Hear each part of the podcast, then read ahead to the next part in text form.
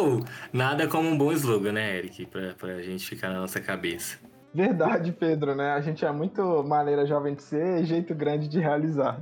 Sim, velho. Eu amo muito tudo isso, velho. Sério. muito bom. É, não foi um abraço tempo, não, né? Mas você tá sem fronteiras hoje, Pedro. Ah, obrigado. Muito obrigado, mas tá cheio de gracinha hoje, velho. Mas, ó, a nossa sorte é que o episódio é sobre isso. Eu nunca achei que eu ia rir tanto, velho, mas é isso. muito bom, muito bom, muito bom. É, meu nome é Eric. E o meu é Pedro, velho. Hoje a gente tá igual Rexona, não te abandona. Esse é o episódio do Pode Cria. Pode Cria. Pode Cria. Pode Cria. Pode Cria. Cara, é tanto slogan que, que marca a gente pra vida, né? Que fica na cabeça. Ah, é demais, Eric. É muito, tipo. Se a gente for pensar em tudo quanto é lugar, tem slogan. Às vezes a gente tá falando um slogan e a gente nem percebe, sabe? É. Tem muitos de verdade, se a gente for puxar na mente, é, são inúmeros que a gente vai falando no nosso dia a dia. A gente vai falar sobre muitos, mas muitos é, durante esse episódio. Cara, eu também. É, eu acho esse assunto muito foda, né? E tem alguns, assim, que, que me marcam bastante também. Tipo, amo muito tudo isso do McDonald's, tenho mil e uma utilidades da Bombril, tenho feito para você também do Itaú. E eu lembro que no Tumblr, cara, tinha um projeto muito legal que chamava é, slogans de, de marcas diversas, eu acho que, mas assim, principalmente de marcas muito famosas, e elas faziam meio que uma, meio que uma brincadeira, assim, né? Chamavam de slogans sincerão, tipo é, pegavam aí casos engraçados que aconteciam com as marcas. Tipo, eu lembro que tinha um, teve, tinha um da, da Avon, assim, que era muito engraçado, que falava assim, é, Avon, se fosse bom, as mulheres não revendiam, elas usavam. Então, é, isso também é muito legal e a gente consegue ver, né, como que o, como que o slogan assim, ele vai para além de ser só uma frase, mas ele é de fato né, uma afirmação, né? ele acaba sendo uma quase que o primeiro contato, assim, das pessoas com a marca. Sim, sim, é. E a gente vai falar muito sobre isso hoje. A gente vai trazer pessoas credenciadas, então. Então, vem ser feliz, Pablo e Vanessa.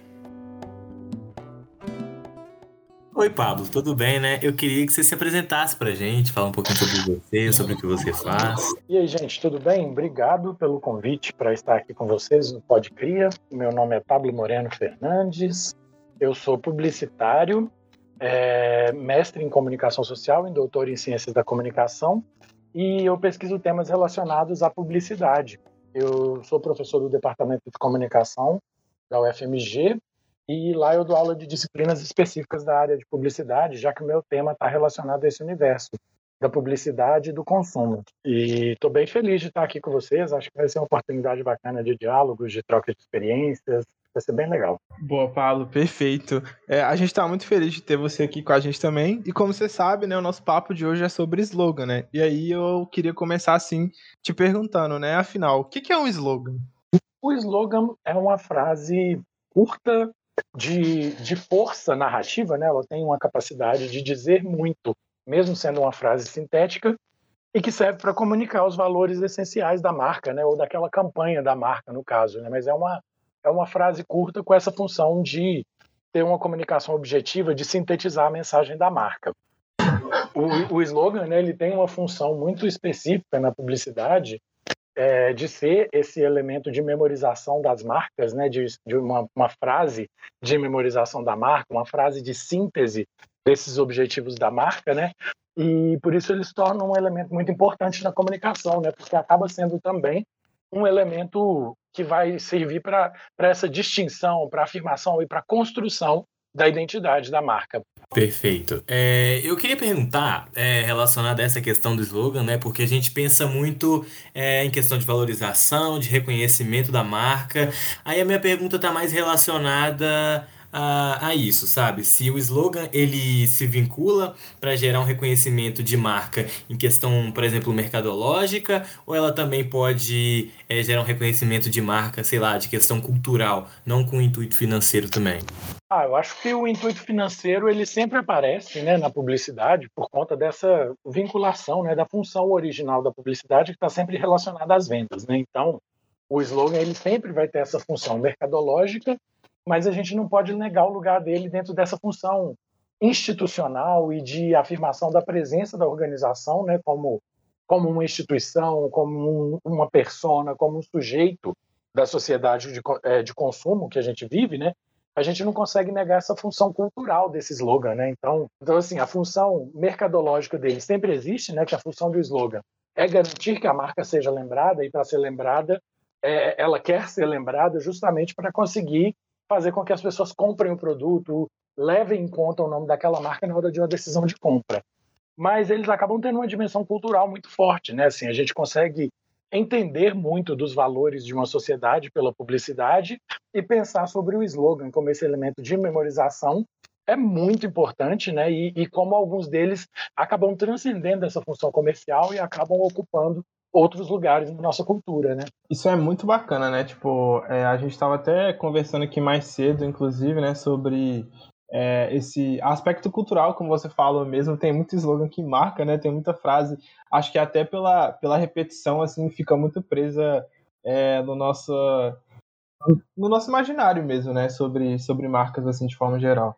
É, eu acho o máximo isso, né? Assim, a gente tem tantas tantas frases, tantos slogans que vão nos acompanhando aí na nossa cultura, né? Assim, a gente pegar o pessoal que viveu aí os anos 90 conhece a expressão não é assim um Brastemp, né?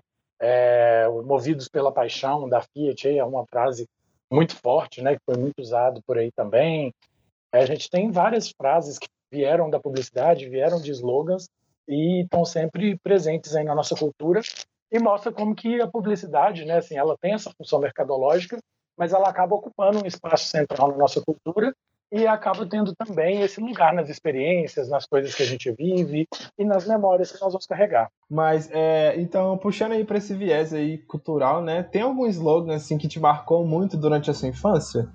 Um slogan que me marcou muito durante a minha infância, eu acho que é esse da Brastemp, né, que eu falei aí, né, o, não é assim uma Brastemp, ele me marca muito, mas acho que pensando que eu que me chamava muita atenção, acho que nem, nem, nem tanto na infância, mas nessa transição da infância e da adolescência, era uma de umas campanhas que a Sprite fez nos anos fim dos anos 90, início dos anos 2000, que era uma campanha da Sprite criticando a própria publicidade. Então tinha uma coisa muito irônica aí, né? Uma campanha publicitária criticando a própria publicitária a própria publicidade. É, eu vejo, por exemplo, alguns slogans que, tipo, eu sempre acompanho, né? É, questão de televisão, por exemplo, é o antigo da Globo, que é a gente vê por aqui, eu acho que é relacionado a isso, e o da Fórmula 1. Então, Fórmula 1 da Globo, emoção na pista. Ou então, quando a gente tá jogando bola, o, o colega chega e isola a bola, a gente grita, futebol na Globo, aqui é emoção. Então, isso fica na nossa mente, isso fica na nossa cabeça de verdade. Não, fica demais, né? E, e, como são frases muito curtas, muito objetivas, né? Esse poder de memorização fica muito na nossa cabeça e a gente sai repetindo nos vários contextos, né? E o grande barato para publicitários é esse, né? Você criar um slogan que de fato circule na cultura, que vire uma frase apropriada pelas pessoas, né? Que ela se torne mesmo um elemento sociocultural. Sim, faz total sentido, né? E, e hoje, assim, pensando na vida adulta, no, no contemporâneo, assim, tem algum slogan acho, que, que, que você é, acredita que, enfim, que, que se destaca, que você acha legal pontuar? Ah, tem vários, né? Hoje em dia a gente tem uma profusão de mensagens publicitárias aí, desses slogans que vão chegando aí, né? Mas tem uma coisa que, que dos slogans contemporâneos que me chama muita atenção, né? É que essa tendência da publicidade de cada vez mais se distanciar dos produtos, das funcionalidades dos produtos e trazer a coisa para nossa vida, né? Assim, aí eu lembro muito do, do slogan do, do Magazine Luiza do Pão de Açúcar, né? Os dois que falam aí sobre felicidade, né? Assim, lugar de gente feliz ou vem ser feliz, né? O do Pão de Açúcar, lugar de ser feliz, o Magazine Luiza vem ser feliz. E, e o da felicidade da Coca-Cola, né? Que durante muito tempo, não, não sei se ainda é esse mesmo, mas foi durante muito tempo o Abra Felicidade, né? Eu acho que são slogans interessantes para a gente pensar nesse deslocamento da comunicação publicitária do lugar dos produtos para um lugar onde ela se comunica com os desejos pessoais e imateriais, né? Assim, a felicidade é uma coisa completamente imaterial. E aí a gente tem uma marca trazendo esse lugar do imaterial para uma associação com consumo, isso me intriga muito, me chama muita atenção. Oh, perfeito. É, falando sobre slogan, me remeteu mais um aqui agora, que é o da LG. Não, não, não me lembro se ele ainda é, presente, mas antigamente tinha muito Life's Good. É, isso é realmente um slogan? Você acha que aplica a marca? Porque também está relacionado às iniciais, né? LG. Você acha que isso pode aplicar como slogan e que é uma boa jogada de marketing? Ah, eu acho uma ótima, né? Que a gente pensa nisso, né? Assim, a LG, ela, ela é essa marca, né? Com essa sigla que pouca gente sabe o significado original dessas duas letras, né? E aí de repente eles fazem uma associação desse nome da marca com esse com esse elemento super super essencial aí, né? um bem-estar, uma coisa de uma vida boa, né? De ter uma vida boa, de ter uma vida com bem-estar. E uma frase muito curta, né? Então, LG, life's good. Essa, a, a frase já chega, fica, a gente memoriza e, e, e, e vai repetindo isso, né? Assim, vai repetindo isso ao longo da vida, né? E é muito, é muito icônico pensar sobre isso, sobre como isso ajuda na memorização da marca, em todo o processo, né? E aí, falando desse DLG, eu lembrei agora de um caso muito curioso da publicidade, né? Que é um dos poucos casos de, de, de nesse processo de memorização de uma marca que o próprio slogan virou o nome da marca, né? Que é o caso da Benetton, né? A Benetton, ela, ela, é, o nome da marca é só Benetton, mas aí, quando eles fizeram aquelas campanhas polêmicas lá nos anos 90, criadas pelo Oliviero Toscani, o slogan, né, United Colors of Benetton, ele passou a ser usado como nome de marca, né? E hoje, quando se pensa em Benetton, automaticamente o que vem na nossa cabeça é aquela imagem do retângulo verde escrito United Colors of Benetton, ainda que não seja essa a marca oficial da marca da, da Benetton. Verdade, né? Eu acho que é como às vezes que, tipo, a percepção do público, né, ou como a gente reage a esses elementos assim é, visuais, textuais, enfim, esses estímulos, é como se a nossa percepção e a nossa reação definissem eles, eles ali como, como, como um elemento mesmo que faz parte é, constituinte daquela marca, né? Mas eu acho que é sobre isso também, né? Marcas, acho que elas são percebidas, né? Elas vão, elas a, acho que até mais percebidas do que criadas. A gente pode afirmar isso? Podemos, né? Eu acho que a gente pode pensar nesse lugar complexo, né, de construção de uma marca, que a gente vai ter um tanto de lugares de expressão, né? Esses lugares de expressão, eles vão estar no logotipo, vão estar na, na, nas aplicações dessa marca, vão estar nas cores da marca, vão estar nos produtos da marca, vão estar na embalagem dos produtos e vão estar em toda a publicidade dela.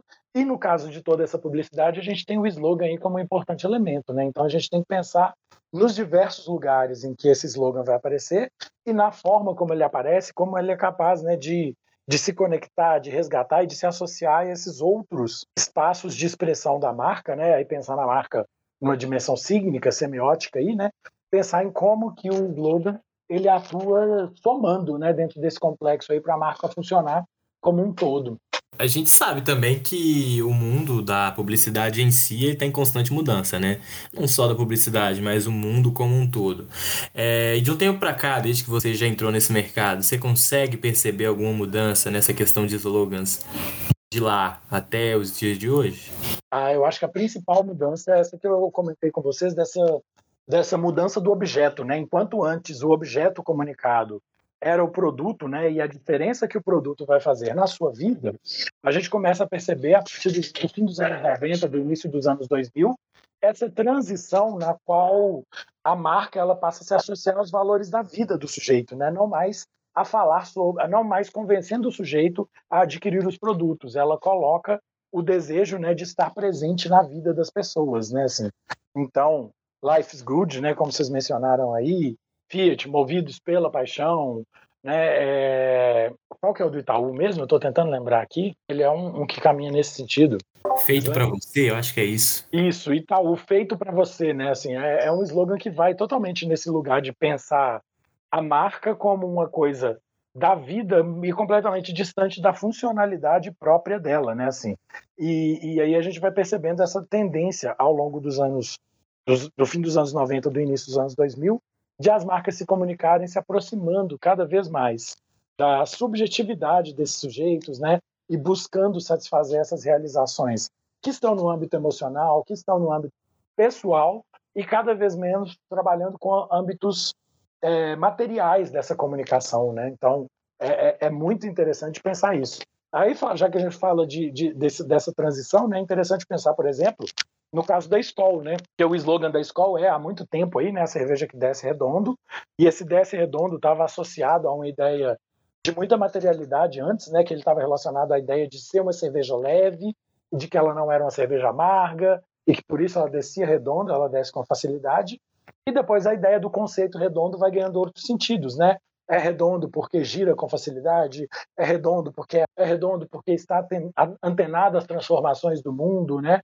Então acho que são exemplos interessantes para a gente pensar em como esses slogans eles vão ganhando outros sentidos, como que o uso deles vai ganhando outro sentido, e aí a gente vai percebendo essa transformação, né? essa migração do que é material, da característica da marca, para o que é mais simbólico, para o que é mais emocional, para o que é mais pessoal. Tem essa questão de você falar das marcas quererem estar sempre mais próximas das pessoas, aí me lembrou também o slogan da Caixa, né? Que é a vida pede mais que um banco. Então, não é só o banco que está ali, é alguém que está realmente querendo fazer parte da nossa vida, né? É, e a Caixa tem uma coisa muito curiosa na comunicação deles, né? Porque eles têm aquela frase que não era nem nem o slogan da marca, mas a frase veio de uma campanha publicitária que eles fizeram, e que foi tão popular que eles acabaram usando em outras campanhas, né, que era o, o Vem para a Caixa, você também vem. Eles usaram e usam ainda isso em muitas campanhas por conta dessa campanha que fez bastante sucesso. E aí, de repente, eles trazem esse outro slogan, né, mostrando, né, a Caixa é mais que um banco, né? E o que é que eles querem dizer com esse é mais que um banco, né? O que significa isso? Eles querem dizer que a Caixa está realizando sonhos, o sonho da casa própria, o sonho de, dos financiamentos, outras coisas materiais ali, mas associando isso a uma ideia de sonho, de realização de vida, né?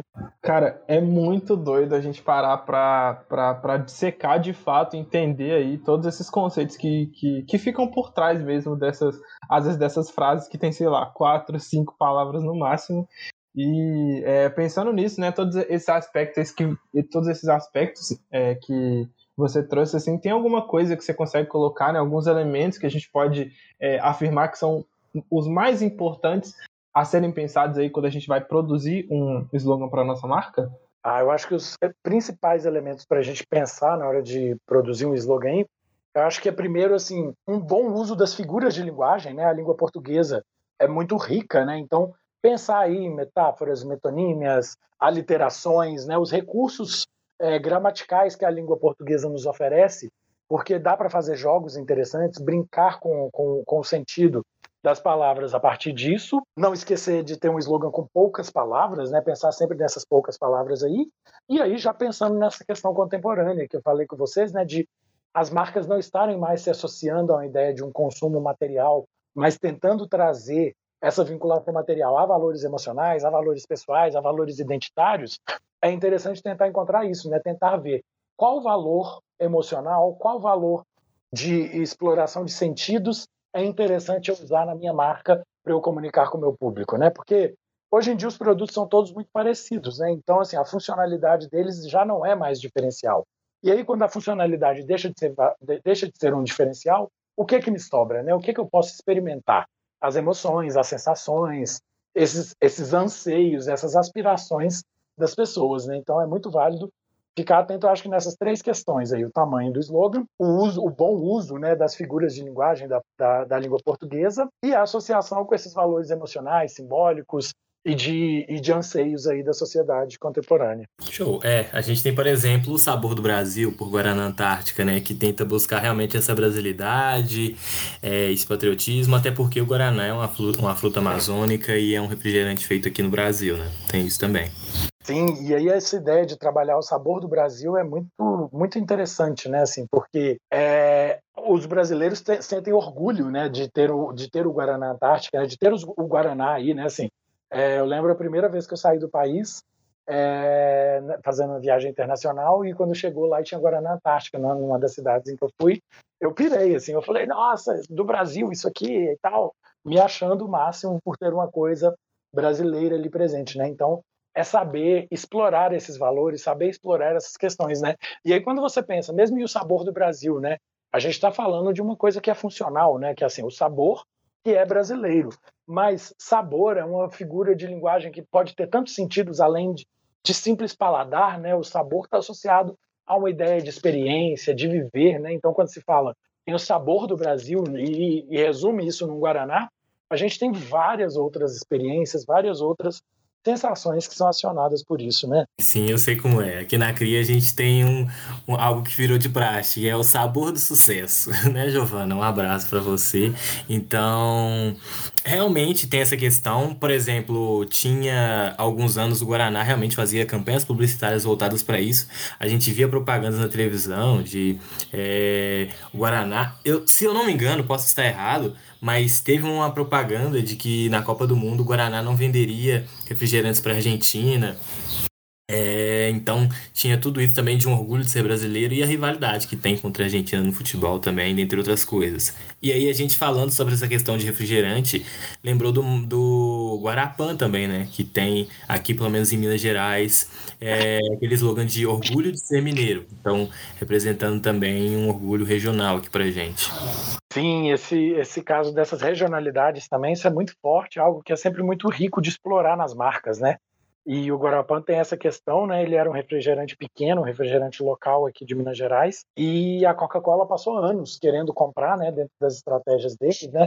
A Coca-Cola compra várias marcas menores aí, né? Essas marcas locais, em uma estratégia quase canibalista aí do mercado, mas ela sai comprando essas marcas e ela conseguiu comprar o Guarapã, mas não, não o tirou do mercado, né? E aí ele circula aqui em Minas Gerais com essa assinatura, com ele endosso, né?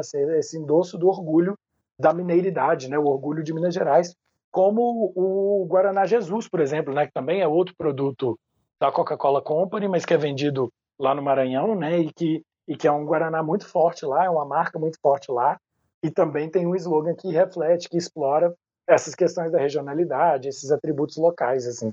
Sim, isso é muito legal também, né? Tipo, é, explorar esses, esses, esses conceitos que vão, acho que, um, um pouco além ali do que, do que fica limitado quando a gente fala só só no produto mesmo, né? Só no tipo de serviço que a gente oferta, né? Eu também penso no, no slogan assim, mais, mais atual do, do Quat, né? Que é a gente muda, o, o, mundo muda, que está muito relacionado né, ao novo posicionamento de, de marca deles também, né? Então, olha que legal, eles, eles é, se utilizam desse elemento em específico para reforçar esse novo posicionamento de marca deles, né? Que agora eles são, são um refrigerante mais, mais legal, mais moderno, assim, mais, mais jovem também.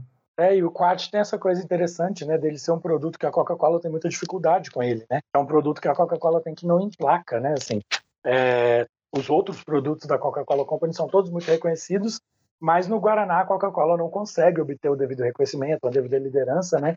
E aí eles vêm tentando, né, há muito tempo encontrar esse lugar, encontrar esse nicho de mercado, encontrar onde o produto possa existir, né? Então essa aí é mais uma tentativa agora que a gente vê desse processo de busca de um público, de busca de um nicho, de adequação das narrativas da marca, né? Vamos ver o que, que vai acontecer aí depois de um tempo, como que isso vai se consolidar.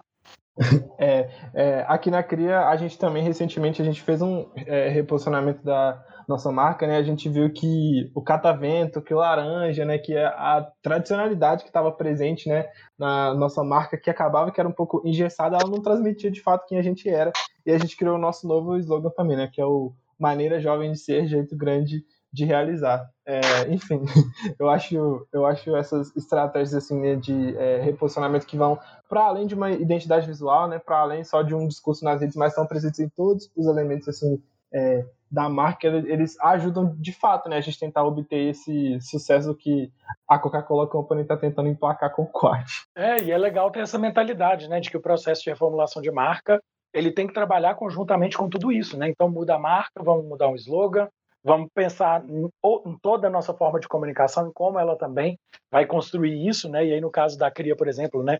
Como é que essa frase, ela, ela, essa, esse, esse jeito jovem de ser e essa maneira é, já crescida aí, né? Essa a crescida, responsável, profissional de realizar, ela aparece, né? Então é muito legal pensar em tudo isso, né? Em como esses elementos né, de comunicação da marca se manifestam em todos os lugares da identidade. Né? Isso é muito interessante. É, é o, o grande barato da, de trabalhar com comunicação é ver esses processos se materializando, ganhando forma, né? Sim, e a gente vê, por exemplo, um, um grande elemento que ajuda a emplacar ou não a campanha de uma marca, ou até a marca por completo em si, que é a internet, sabe? Então, como que você vê realmente o papel da internet na disseminação de grandes slogans é, atualmente?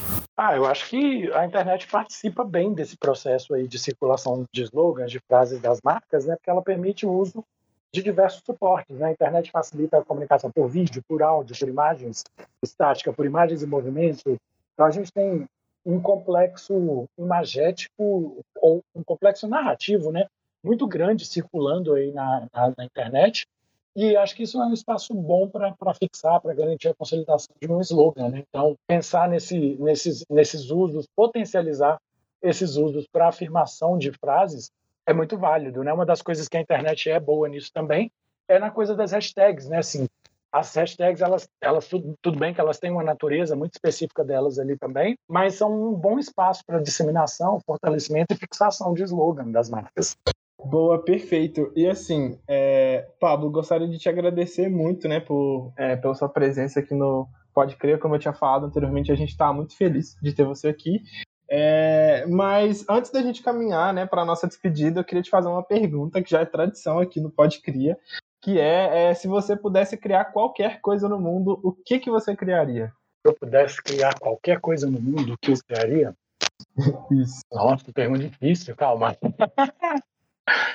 É, indo numa coisa bem abstrata e bem romântica até de pensar assim, eu acho que eu criaria um remédio para a felicidade, assim, algo que fosse capaz de nos pro prover a felicidade que a gente precisa, né? Assim, tipo, ah, eu não estou feliz, tenho direito a um tratamento que vai me garantir a felicidade, seja uma cápsula, seja um remédio, seja o que quer que seja, assim, um, tratamento para a felicidade que eu criaria isso, um tratamento para a felicidade acessível, né? Porque felicidade é algo que todo mundo busca e se lançasse um produto assim, ele seria um produto muito caro, mas eu criaria um tratamento acessível para a felicidade para todas as pessoas.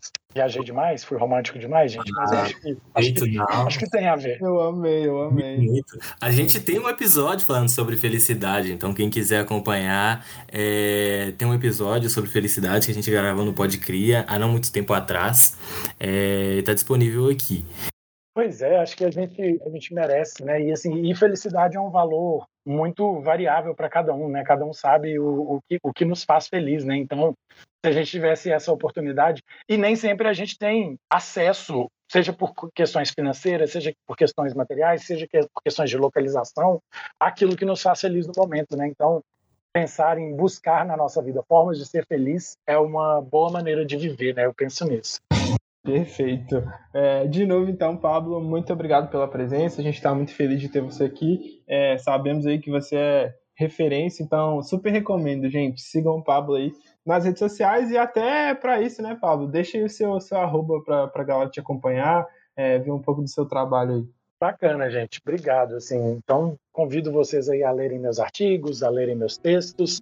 Eu tenho capítulos de livro publicado, livro publicado, alguns artigos publicados em revistas. Busquem aí para ler e me acompanhem nas redes sociais, no Twitter, arroba Pablo Moreno, Instagram Pablo Moreno, apesar de essas redes elas serem espaços é, híbridos, né? Se elas são pessoais e profissionais ao mesmo tempo, mas volta e meia rolam as discussões qualificadas sobre publicidade, sobre outras coisas lá. Então, me acompanhem. Oi, Vanessa, tudo bem? É um prazer te ter aqui. A gente estava muito ansioso aí para poder te fazer esse convite. Estamos muito felizes também que você aceitou. E aí, acho que inicialmente, assim, queria pedir para você se apresentar para nossa audiência. Bom, gente, é uma alegria falar com vocês. É, eu sou Vanessa Brandão, professora do Departamento de Comunicação da UFMG, dos cursos de publicidade, mais especificamente sou publicitária de formação, então assim, dou aula no jornalismo e em relações públicas também, mas o curso de publicidade é, digamos assim, a área core da minha formação, né? Sou publicitária, redatora, trabalhando com redação e planejamento, então é uma alegria poder estar aqui conversando com vocês hoje. Ah, que bom, nós também ficamos felizes em te receber aqui, Vanessa, visto que é, é um tema muito quisto aqui pela galera, falar um pouco sobre essa questão dos slogans, era algo que a gente estava realmente bem empolgado para falar, quando eu soube o tema fiquei muito feliz, é, o Ítalo também, né, com, certeza gostou muito, e... Aí eu já tenho uma pergunta para te fazer sobre essa questão, a questão dos slogans, né? É, qual que foi o que mais te marcou na sua infância? Ai, a gente tem alguns, mas slogans assim, da infância, a primeira coisa que vai meio que já dizer de que época eu sou e de quando, de que década foi a minha infância, é situar que os slogans, a moda era rimar. Né? A rima foi o primeiro recurso, assim, grande recurso que os slogans traziam como um recurso mnemônico mesmo, de, de memória e de, por repetição, ficar colado, né? Meio como jingles também e, e trilhas de, de publicidade, né? Com essa função de ajudar, ajudar a memorização. Então, lembro de alguns assim, que a marca é Sica, bons produtos indica. Tomou Doril, a dor sumiu. Né? São os slogans que eram mais até hoje eu lembro, né? Não foi difícil lembrar com vocês, mas essa função do, da rima, assim, no slogan, que é uma função usada lá desde o início da redação publicitária, ela, ela também marcou minha memória, assim, dos slogans que eu mais lembro. Bom, isso é, isso é ótimo, assim, eu gosto bastante desse Tomodoro o A Dor Sumiu. É, lá em casa eu lembro que minha mãe, minha avó, todo mundo sempre, sempre repetia muito isso. Verdade. E perdura até hoje, né? Se a gente for ver, é um slogan que não saiu da marca. Tipo, se a gente for ver, eles usam é, nas propagandas da, do remédio até hoje. Essa associação da marca com algo que ficou muito forte, né? E assim, é difícil, mesmo que a marca mude, tá na memória das pessoas ainda, porque já entra, já deixou de ser só da marca, né? Já virou um patrimônio público, um patrimônio discursivo público. As pessoas se apropriam, né, para falar de outras coisas usando o slogan da marca. Isso quer dizer que funcionou, né? Quando o slogan chega nesse ponto é porque ele realmente conseguiu entrar na nossa vida, que é a grande função da linguagem aí na publicidade. Funcionou, funcionou, entrou na vida da gente com certeza. Eu queria saber então, né, com toda essa transformação, é, qual é o slogan que te marca hoje? Sabe, se você tem um que você gosta muito, que você sempre lembra dele no dia a dia. Tem, tem um slogan que eu acho realmente perfeito, um slogan de uma marca brasileira, uma marca gigante, uma marca admirável, das maiores, das mais lembradas. Eu acho bom a gente lembrar de marcas brasileiras. É o slogan da Natura, um slogan que, que eu acho muito incrível, assim, o bem-estar bem. O slogan de marca que com assim, tudo que um bom slogan deve ter, né? Pouquíssimas palavras, capacidade de condensação, uma repetição que também ajuda na memorização do bem, bem, um verbo no meio que indica uma, uma ação, indica um estado, um estado que a marca te coloca nele, e ao mesmo tempo essa dualidade, essa ambiguidade que a publicidade explora tanto, né, de bem-estar para estar bem. E tem tudo a ver. O mais importante é que tudo isso, na forma expressiva desse slogan, tem muito a ver com os valores que a marca perpetua. Então, tem uma ecologia de marca aí, um conjunto de valores de sustentabilidade, trabalho ambiental, que está na ideia do, do bem-estar e do estar bem, né? Por um lado, é, um bem-estar que tem a ver com cosméticos, com maquiagem, um estar bem é, que tem a ver de estar bem com o mundo, de estar em, em paz com, né? Você não precisa consumir isso, rivalizar com, com a sua presença no mundo.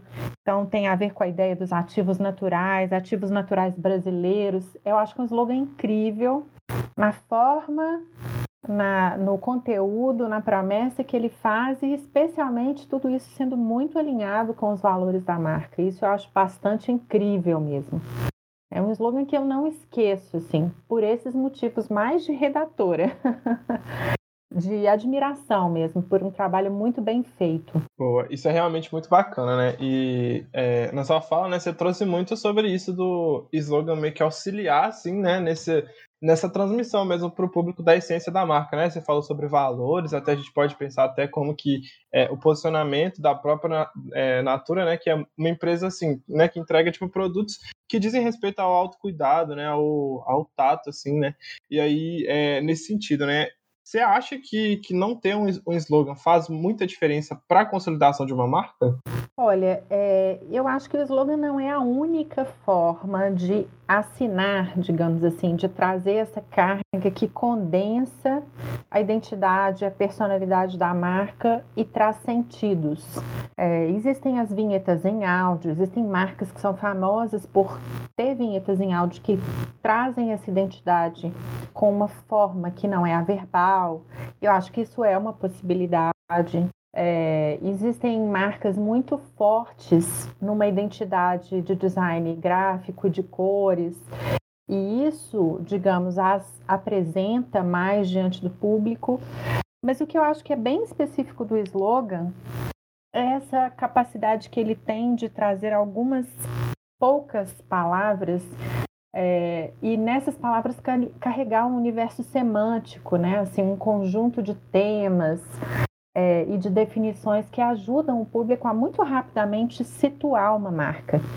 E marcas famosas, às vezes a gente nem precisa mais do slogan fazendo isso, porque a marca já é muito formada, muito firme mas especialmente marcas menores, marcas novas, que estão sempre trazendo novos públicos para conversar, para se aproximar e tem sempre uma certa renovação, sempre gente que não te conhece que você tem que se apresentar. O slogan tem aquela função meio cartão de visita, né? Assim, quem sou eu?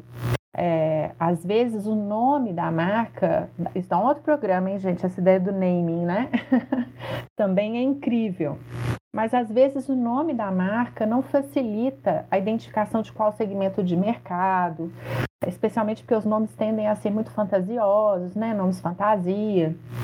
E o slogan está ali para trazer não só os valores, mas para dizer em que lugar eu estou no mercado, que pedacinho de chão eu quero ocupar. E nesse sentido, ele é quase é, um, um sobrenome, assim mesmo. É um jeito de, se você tem um nome, o sobrenome te diferenciar, entre aspas. Né? Quando eu falo que eu sou Vanessa, é uma coisa, mas hoje, falar Vanessa Brandão já tem um outro peso, né? É, quando eu falo que eu sou Vanessa Brandão publicitária, teve uma época que é, eu, meu nome completo é Vanessa Cardoso Brandão. E tinha uma redatora publicitária, é, na verdade, mais premiada, que estava no mercado há mais tempo que eu e também era redatora publicitária. E um dos sobrenomes dela era Cardoso. E ela usava Vanessa Cardoso. Então, quando eu comecei a, a participar dos festivais de agências e circular, eu tive que mudar. Eu me chamavam muito de Vanessa Cardoso e eu tive que ir para Vanessa Brandão. Foi uma obrigação de me diferenciar porque eu não podia ser confundida com outra pessoa, especialmente que também era redatora, como se fosse o mesmo segmento de mercado. Eu acho que os slogans têm esse poder. Eles colam ali na marca, é, na logo, eles colam ali no nome e eles trazem um poder de diferenciação. Às vezes, é, até no segmento de mercado mesmo, né? Você tem nomes bonitos, fantasia, mas que eles podem estar tá num segmento de estética, de clínica, é, de medicina, de cosmético. E como é que a gente vai fazer para dar contorno a esse nome? O slogan eu acho que tem essa função também de posicionar em um lugar que claramente você sabe a que aquela marca veio, que tipo de serviço ela presta, que tipo de produto ela vende, e que tipo de promessa ela faz. Né? Entrega ela quer fazer para o público. Qual é a entrega ela vai fazer para o público? Acho que isso é importante. Sim, e a gente estava falando com o Pablo, por exemplo, é, é, essa questão realmente da entrega que a empresa vai fazer, sabe? É, que muitas marcas, ultimamente, elas têm optado por gerar um valor, gerar um pertencimento do cliente para essa marca, sabe? Então, o Itaú, por exemplo, com feito para você, realmente de instigar o cliente a fazer com que ele se sinta pertencente pela marca, para que ele se sinta integrado, abraçado e que certamente não vai ser só um serviço de banco também, né?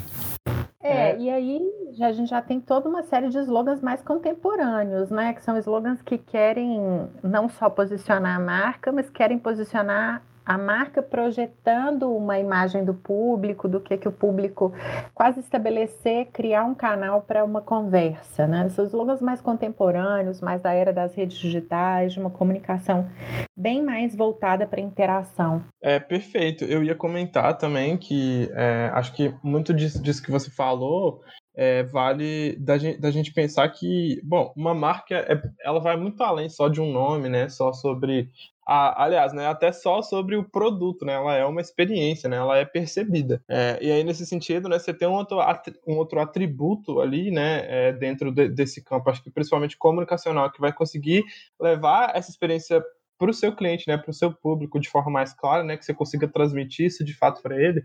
Eu acho que consegue trazer muito, muitos, muitos benefícios, né, é, para a marca, porque facilita de fato, né, com que com que essa, com que essa proposta de valor ela, ela seja comunicada ali para o público.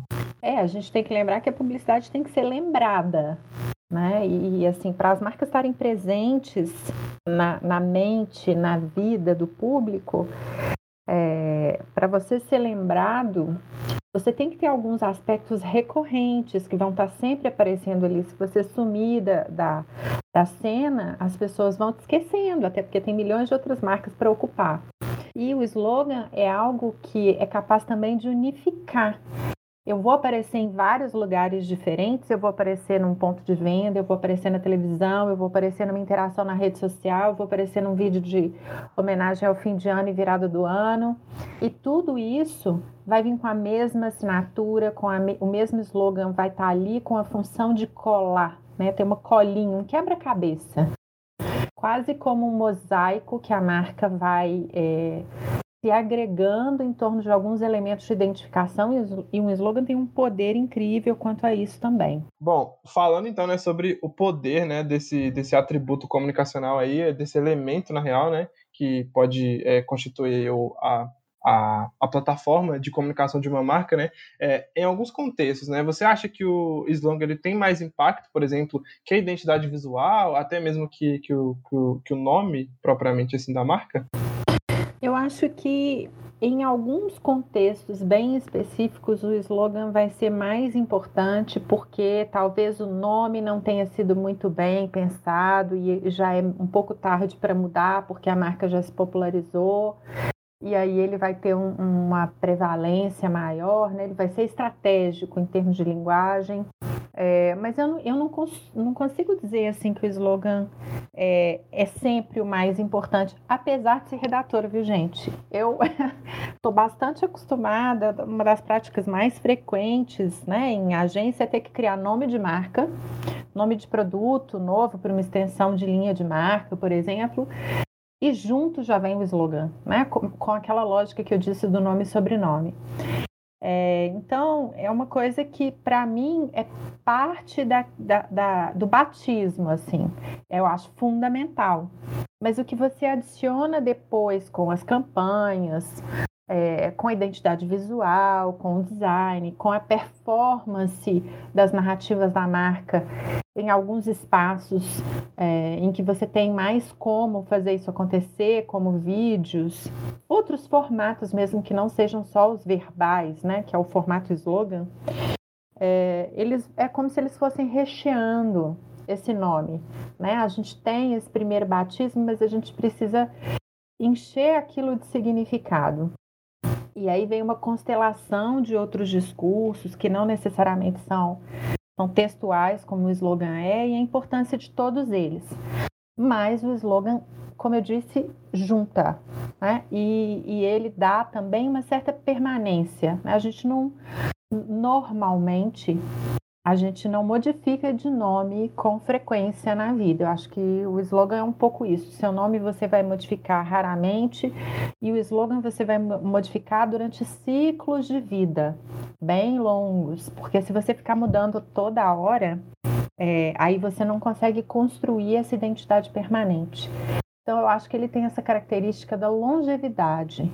É, de uma certa permanência, e isso também é muito importante para fazer com que a marca seja é, um contínuo, que ela cresça né? e que ela é, vá se construir dia após dia como uma narrativa, como um conjunto de sentidos. O slogan ajuda a fazer isso ao longo da linha do tempo. E aí, nesse contexto, a gente tem, por exemplo, de mulher para mulher Marisa, né? Que além de reiterar um pouco do que a marca faz, para quem ela pertence, digamos assim, reitera o nome da marca também, né? No seu próprio slogan.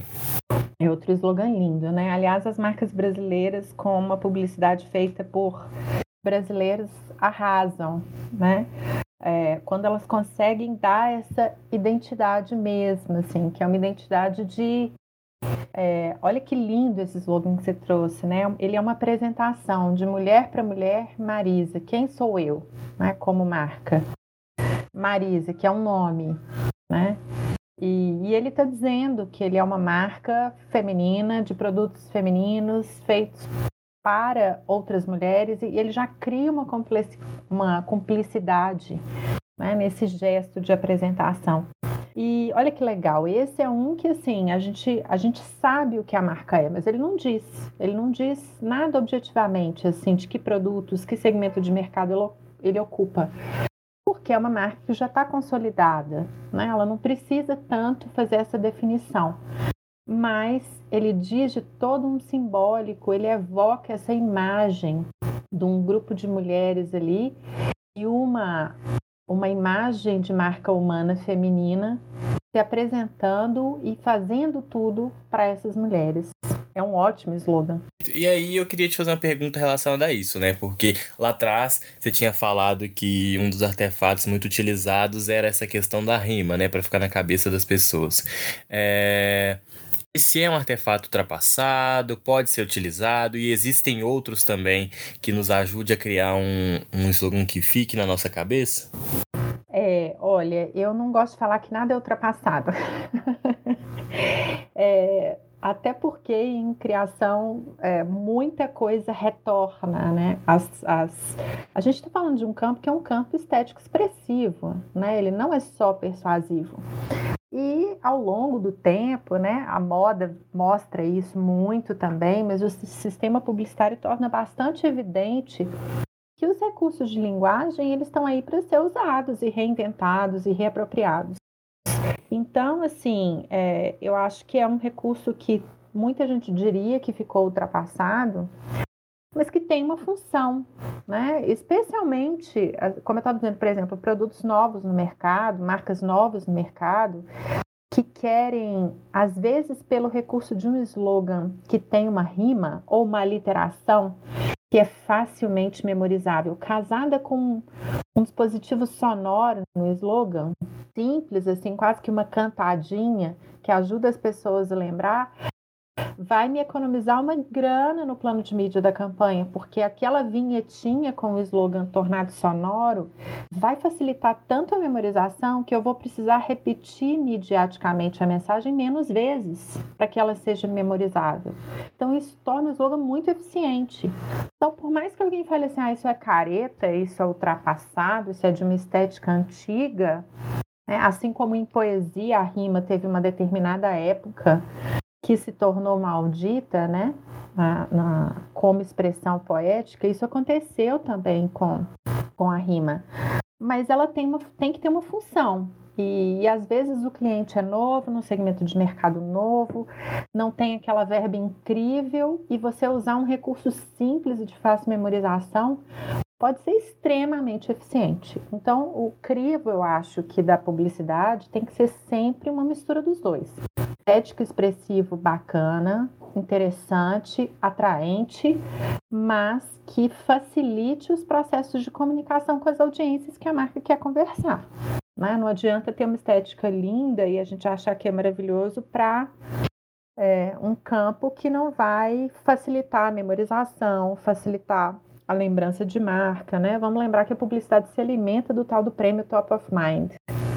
É, as marcas têm que ser algo que as pessoas evoquem na memória delas com rapidez.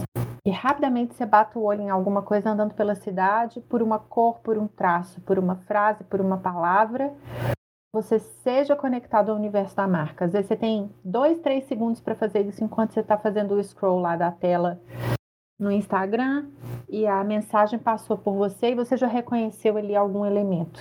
Então, se, a, se tem essa função primordial da publicidade, acho que mais importante da gente discutir se ficou velho ou não, né, do que dizer se ficou velho ou não, é dizer se faz sentido. Em que contexto faz sentido? Para que público, para que marca, para que ambiente? Ótima síntese. Eu acho que até é, a gente pode puxar os exemplos que a gente citou aqui hoje, né? Os, os, os que mais marcaram a gente são sempre simples, são sempre diretos. É, e com isso eles conseguem também ser marcantes, né? Ou seja, a gente não precisa, às vezes, tentar buscar aquele caminho de complexificar, de usar palavras né, que, que são mais complexas, ou até mesmo, sei lá, fazer um slogan muito grande, apesar de que a gente sabe também que tem alguns que são maiores assim, e também é, ob obtiveram sucesso, mas enfim, né? Esses são, esses não, não são de fato, tipo, é, quesitos assim que vão definir se o nosso slogan ele vai se destacar ou não, né? É, um outro ponto também que, que me chamou muito a atenção quando, quando você estava falando era sobre, é, eu acho que ser honesto, né? Tipo, também tem, tem que ser condizente com a proposta da marca, né? Eu acho que, é, sei lá, se a Natura não é, falasse de alguma outra coisa que não fosse autocuidado, é, se, a, se o Itaú falasse de alguma outra coisa que não é cliente-centrismo, né? Ter o cliente ali no centro, né? Acho que, acho que não faria tanto sentido e não seriam é, slogans assim tão legais, né?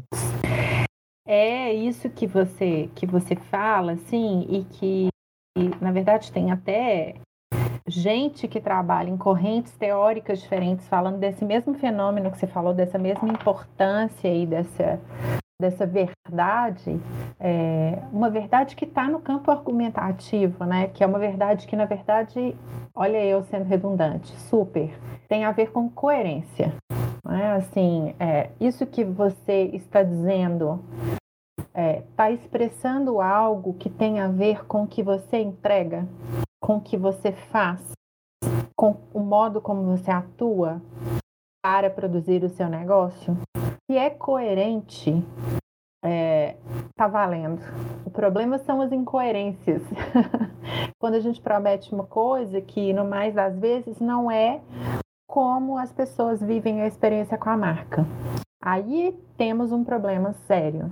Né? Aí as palavras, quando ficam vazias, destituídas de significado, não adianta elas serem belas.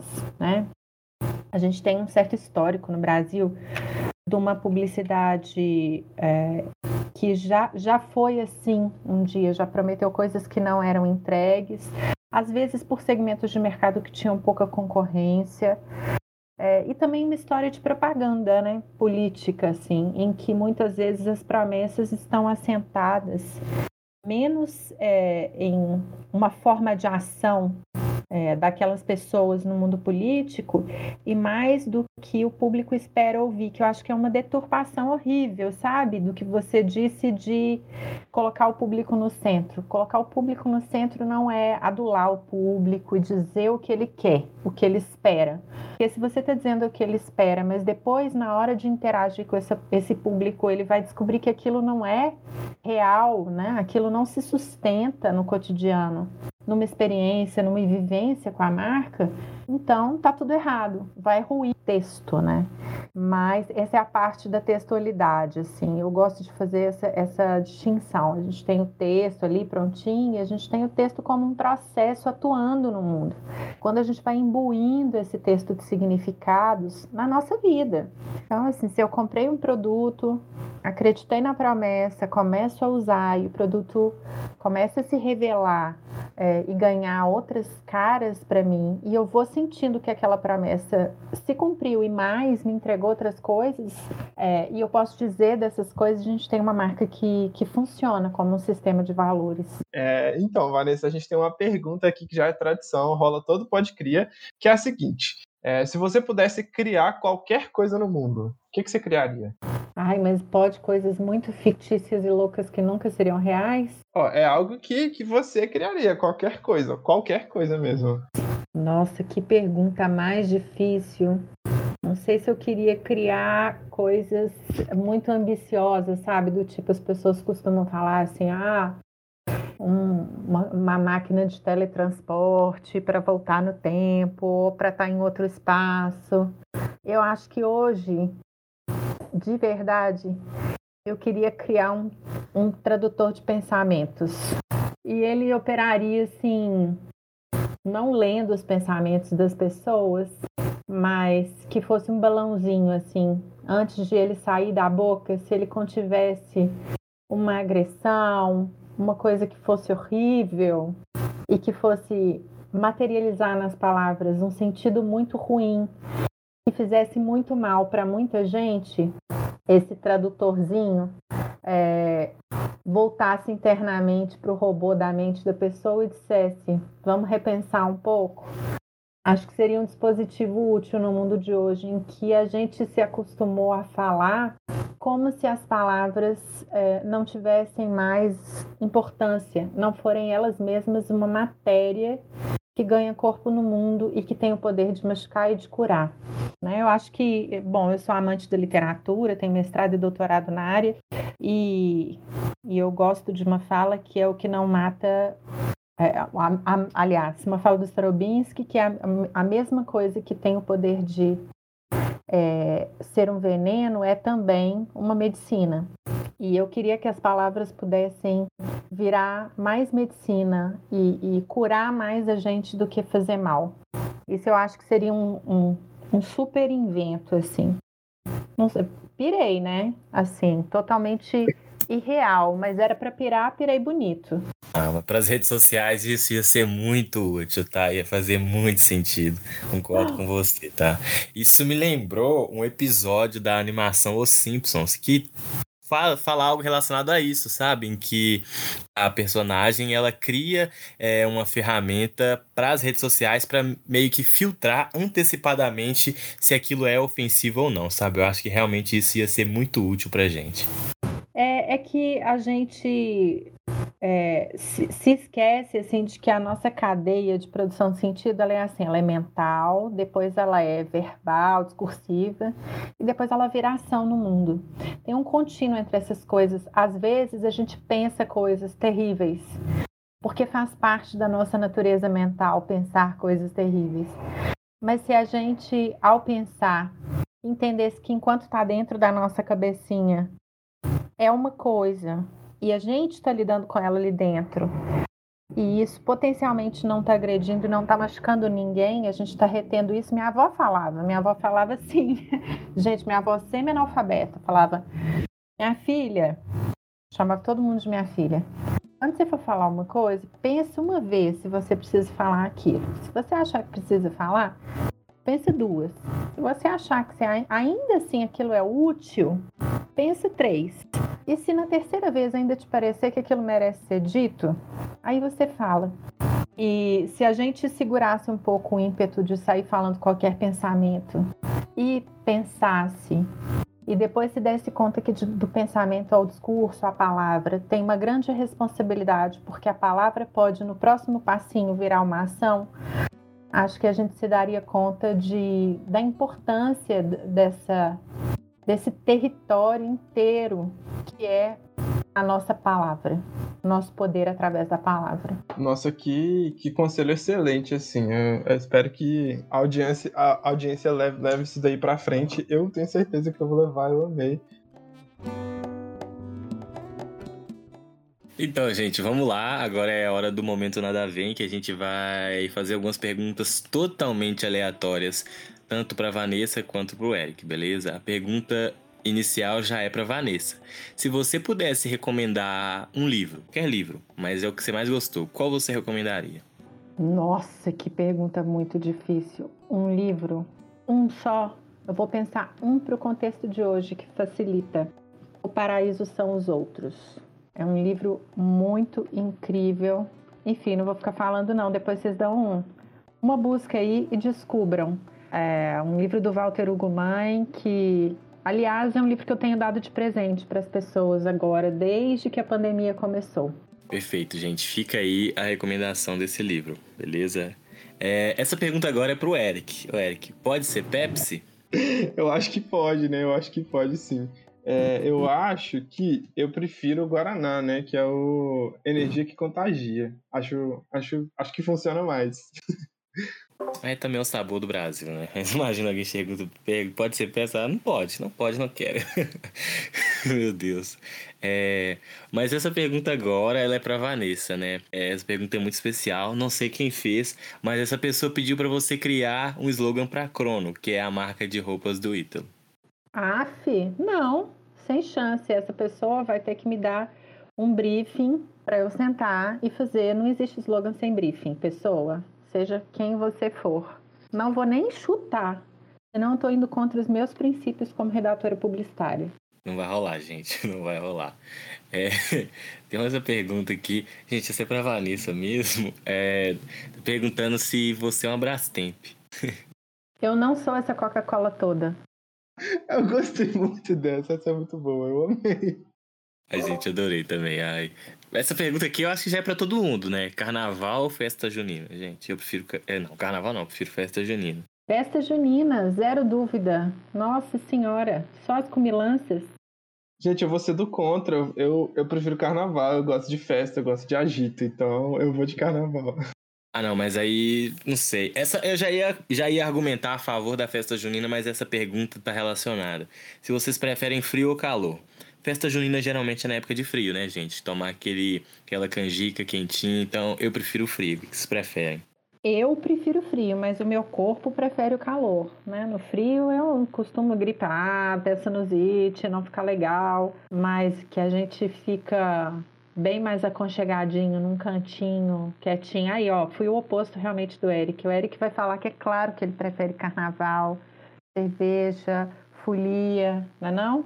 Olha, eu vou entregar inconsistência, Vanessa, porque eu sou super do time frio, ao contrário da minha preferência pelo carnaval. Se, se tiver como curtir o carnaval no frio, eu não vejo problema.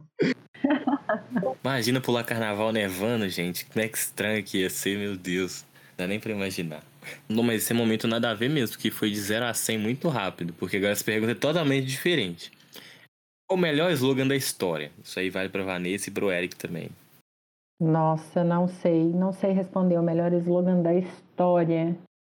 Acho muito difícil. Ah, ó, eu tenho meu favorito. Eu acho que é o é, Abra Felicidade, da Coca. Eu acho ele muito legal, eu gosto muito dele.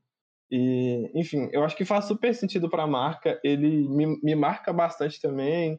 Eu acho que Tipo, enfim, eu acho que tem muita consistência né, em como que esse slogan, como que essa ideia, como que esse posicionamento da, da Coca-Cola Company é trabalhada, e eu acho que isso fica muito bem sintetizado dentro desse slogan, sabe? Então, eu gosto bastante desse. Eu acho que, assim, se eu fosse elencar assim, qual é o melhor, eu diria isso. Pra mim. É, ele é muito bom mesmo, também concordo. Acho que a Coca-Cola já teve alguns slogans muito bons, mas eu lembro de uns históricos que, que talvez seja isso, né, gente? O slogan que te pega numa fase que está no momento da vida, assim, mais jovem, ele repete muito na sua cabeça, talvez fique, né? Então tem uns slogans que são mais antigos, assim, tipo abuse, use, C&A. Acho maravilhoso. Isso ficou na minha cabeça por tanto tempo. Acho um excelente slogan também. Mas eu não, não sei, o melhor assim de todos, acho difícil escolher um. Tem tanta coisa boa. Nossa, pra mim, o que tipo, mais lembro assim, é, não sei porquê, não é jogo político, mas o que eu mais lembro é aquele é, país rico é país sem pobreza, sabe? Não sei porquê, mas eu sempre lembro disso. E, tipo, de certa forma, acho que faz sentido, sabe? Então, esse slogan fica sempre na minha cabeça, assim, rodando. Muito bom, Pedro. E Vanessa, a galera tem mais algumas dúvidas. É, a primeira é uma pergunta se você gosta de açaí. Não, gente, não gosto de açaí. Ainda bem que eu gosto tanto de tantas coisas muito energéticas. Se eu gostasse de açaí, eu não sei onde eu ia parar. Confesso que eu tô um pouco chocado com essa afirmação, assim, e eu não sei reagir. Eu sou completamente obcecado por açaí, eu amo açaí. Então, Mas não a gente sei. não vai se odiar porque a gente não, não compartilha o gosto por açaí, não.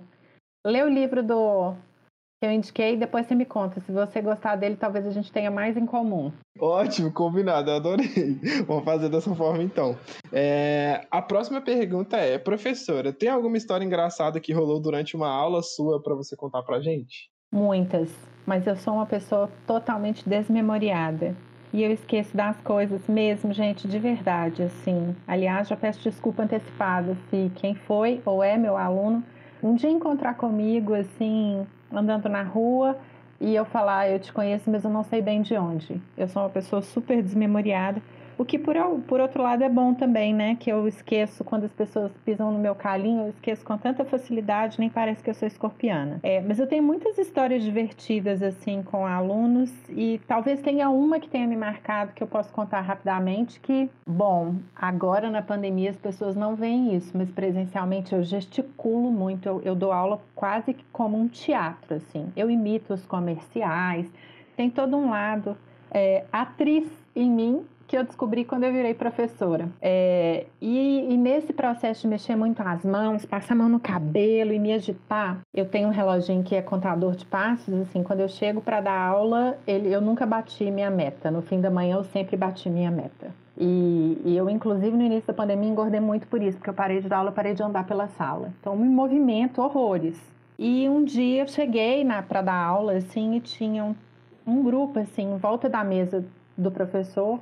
E eu cheguei muito sutilmente, assim, eu vi que tinha uma confusão. E quando eu cheguei, era um, um aluno me imitando, imitando meu jeito de gesticular, de passar a mão no cabelo, o jeito que eu imito os comerciais. E eu fiquei ali quietinha, feito uma mosca, vendo tudo aos poucos as pessoas ao redor foram se percebendo que eu estava ali, foi o grupinho foi saindo, eu falei, gente, não preocupa. O aluno ficou super sem graça, me pediu desculpas. Eu falei, nossa, sua performance da Vanessa foi ótima. E isso é uma coisa que não sai da minha cabeça. É, mas eu lembro com muito carinho, porque eu acho que esse meu gestual, a todas as rugas que eu tenho no, no meio da testa, na testa inteira, que eu sou, sou uma pessoa extremamente expressiva e cheia das rugas, é, zero botox, elas têm a ver com esse jeito que eu acredito que as coisas devem ser ditas e vividas, com intensidade mesmo. Respeito e intensidade podem andar junto e eu acho que ele estava sendo um fofo de me imitar para a turma, não estava me agredindo, estava simplesmente mostrando que ele tinha entendido quem eu era como professora. Ah, isso é muito fofo, eu adorei. E achei muito legal que a, no final das contas, né, a história acaba que virou mais sobre admiração, assim. Acho, acho muito legal essa forma que você colocou aí, essas, esses pontos. É, e a última pergunta que a galera mandou é: a professora Vanessa é fã de carteirinha de alguma coisa ou alguém? Eu já fui fã de carteirinha enlouquecida. Mesmo, fã, fã, fãzona do YouTube. Louca, era louca pelo Bono, queria casar com ele. Passou. Hoje, eu acho que eu não sou fã, fãzoca de muita coisa, não. Eu tenho admirar, admir, coisas e pessoas que eu admiro, assim, profundamente, mas muito mais, é, talvez pelo comportamento ou pelo impacto dessas coisas é, no mundo do que pelo que aquela pessoa é, que é o caso, assim, de ser fã, né? A gente fica meio incondicional. Ser fã é isso, assim, ser um pouco, até perdoa os defeitos, porque você tá fãzão. Isso eu não, não tenho muito mais, não. Eu acho que passou essa fase. Ah, perfeito. Você tem alguma música favorita do YouTube? Nossa, muitas. É, mas eu acho que um álbum específico que tem muita coisa boa que me marcou, que é o Boy. É, tem tantas músicas boas ali, não é exatamente o, o YouTube que todo mundo ama, assim, das músicas mais famosas, né? O I Will Follow. É, são músicas de uma. O álbum, assim, é um, é um menino, né? Assim, são músicas de uma época que a gente vivia um contexto meio Guerra Fria, né? Então era, era todo um, um idealismo, eu, eu tive isso muito, assim. O mundo já deu mil voltas, mas eu acho que o que do YouTube ainda me representa, tanto que eu fui no último show que eles tiveram no Brasil e foi uma mega polêmica política mesmo, assim, cheio de tretas no show. Mas o que me representa neles é esse idealismo mesmo de, de até com engajamento político no mundo. Então eu lembro de músicas que poucas pessoas lembram, assim. É, I Will Follow, Another Time, ah. Another Place, são músicas menos famosinhas. Ah, muito bom, muito legal. Fica a dica então para a galera também ouvir essas músicas aí que a Vanessa indicou. É, quando você fala de, de, de YouTube, assim, o que, o que vem assim, de mais recente na minha cabeça, acho que é, era 2014, que eles lançaram um álbum, né? E aí é, a Apple Music colocou esse álbum no celular de todo mundo, sem ninguém pedir. Foi muito engraçado. É, a minha música favorita deles é a I Still Haven't Found é, What, What I'm Looking For. Não é, não é uma música muito anônima assim, acho que nem é. Aliás, eu acho que é das mais famosas deles, assim, mas, mas eu lembro muito dessa música, que meu pai ouvia muito. Então, eu gosto bastante. Você gosta dela também? Gosto, tem toda aquela peregrinação na fase do YouTube nos Estados Unidos, no universo gospel, né? Adoro. Religiosidade é outro tema que é frequente na minha vida, assim. Então, talvez tenha, você tenha dito aí alguma coisa que também explica por que, que eu amo tanto o YouTube, nessa junção de política e religiosidade, não religião, mas religiosidade. Ai, que legal, muito bom. Mas, então, perfeito, eram essas as perguntas assim que a galera tinha. Muito obrigado por quem participou do nosso Momento Nada a Ver, continue participando. É, enfim, de novo, agradecer muito, muito, muito, muito por você ter aceitado o nosso convite. A gente ficou muito feliz de te receber aqui. O papo foi super legal e eu espero que você volte mais vezes. Voltarei, só chamar e ter pauta boa assim que a gente conversa. Gente, obrigado a vocês pelo convite e ótimo bater papo sobre essas coisas que eu amo tanto. Amo muito tudo isso. Muito obrigado, Vanessa. É isso. Ótimo, perfeito. E só para só, só finalizar também, Vanessa, é, se a galera quiser acompanhar seu trabalho, ler os seus artigos, ou às vezes acompanhar suas redes também, né? Onde, onde, onde que a galera pode te encontrar? Gente, eu tô tão off das redes, não sei se vocês vão ficar felizes de eu dizer isso, mas eu descobri que eu sou mais feliz é, vivendo mais a vida fora das redes sem falar demais do que eu faço. Então, assim. vocês vão me achar no Instagram, vocês vão me achar no Facebook, mas vocês vão ver que eu sou sumidíssima. Ótimo, perfeito. Então fica pra galera buscar a Vanessa no Lattes, que aí vocês podem acompanhar o trabalho acadêmico dela. Perfeito? Melhor caminho. O acadêmico é no Lattes. Pô. Mas é isso então, professora. Obrigado, muito obrigado. Terminamos, finalizamos. Então, Eric, é, tem coisas que o dinheiro não compra, né? Mas para outras coisas existe Mastercard. Então, adorei o episódio do Pode Crer de hoje, porque a gente aprendeu muitos slogans, a gente discutiu muito sobre, a gente entendeu a origem de alguns, é, como isso foi pensado. Foi um episódio muito legal. Amigo, real. E eu fiquei aqui pensando, né? Lembrei de vários antigos, né? Tem aquele do, da, do, do Doril, Tomo Doril, Adolfo Meu, que a Vanessa comentou. É, tem o da Natura também, Bem Estar Bem, que a Vanessa também tinha comentado. E eu fiquei é, na, na cabeça, assim, esse negócio ficou me, me perseguindo, que é o da Antártica, né? Boa só se for Antártica. Esse é muito bom também. Sim, é verdade. E igual todos esses, tem também o que a gente via muito na televisão, porque passava a propaganda da marca que é da Havaianas, todo mundo usa. Então, e era todo mundo que usava mesmo, você via pra rua fora, quem tava de chinelo era Havaianas, então não deixava de ser mentira também não. Chique demais, amigo. E o impacto né, que um slogan traz, como você mesmo falou aí, é, e o quanto ele deve ser pensado para atingir o público é muito da hora, velho, a gente poder é, trocar uma ideia sobre isso. Sim, identifica e aprofunda muito a marca. A gente pode perceber, igual a Vanessa tinha falado, que além da marca em si, com o seu nome, o slogan ele traz uma diferenciação dessa marca, explicando um pouquinho mais o que ela faz e o que ela promete para você. Então, eu acho o slogan de suma importância nessa questão do mercado. Perfeito, perfeito. Então, amigo, acho que a gente não poderia ter acabado de uma forma melhor. E a gente vai ficar por aqui dessa vez. Mas quem tá ouvindo aí pode acompanhar a gente nas nossas redes sociais, arroba CrioFMG. Não esquece também de seguir a gente em todas as plataformas de stream que o Pode Cria está disponível. Sim, segue sim, porque igual o Banco do Brasil, esse Pode Cria de hoje é todo seu. Tchau.